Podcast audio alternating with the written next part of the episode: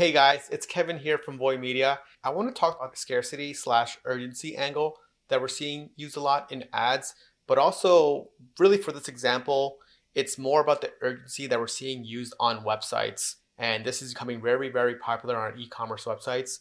And again, if you're using Shopify, there's a whole product suite of apps that have this urgency. And I'll go over what that means. And I'll go over a site that's been doing this for a very long time. And then I'll talk to you about how you guys can do it for your websites. Let's hop in. I want to pull up booking.com. For a lot of people watching, booking.com is very, very popular booking site for hotels. I'm looking up some hotels for March 11th to March 14th to go to Miami.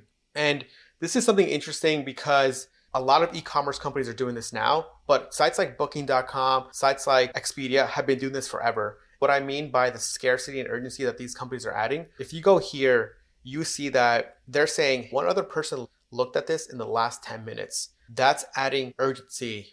And then there's another one that says this was booked four times. Look, it just changed to the last book for your dates 57 minutes ago. Urgency here of how to do it, scarcity. Again, urgency slash scarcity go hand in hand together. If I don't book in the next hour, someone's gonna take it because I can see that there's people on the website right now. This works well. Booking.com's been doing this. Airbnb kind of has this now. You're seeing a lot of websites do this now. Book two times in the last six hour. So for something like Booking.com, a lot of this stuff makes sense because you know that this is a very popular website everybody's on here. So these numbers feel real to you. And that's where the urgency comes from. If you have a smaller website, you may not be able to do this saying three people looking at it because you may not have three people looking at it. There are other ways that you could do it. You could say 100 people have looked at this website in the last hour. So you can do aggregate data. You could do how many people have purchased the last month, last week. You could say stock.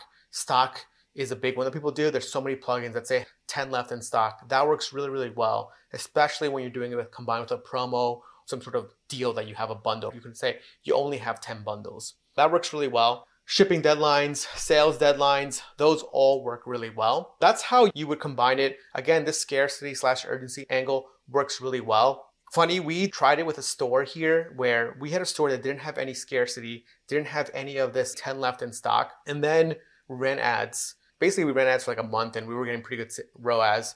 And then we added this sort of scarcity, this test.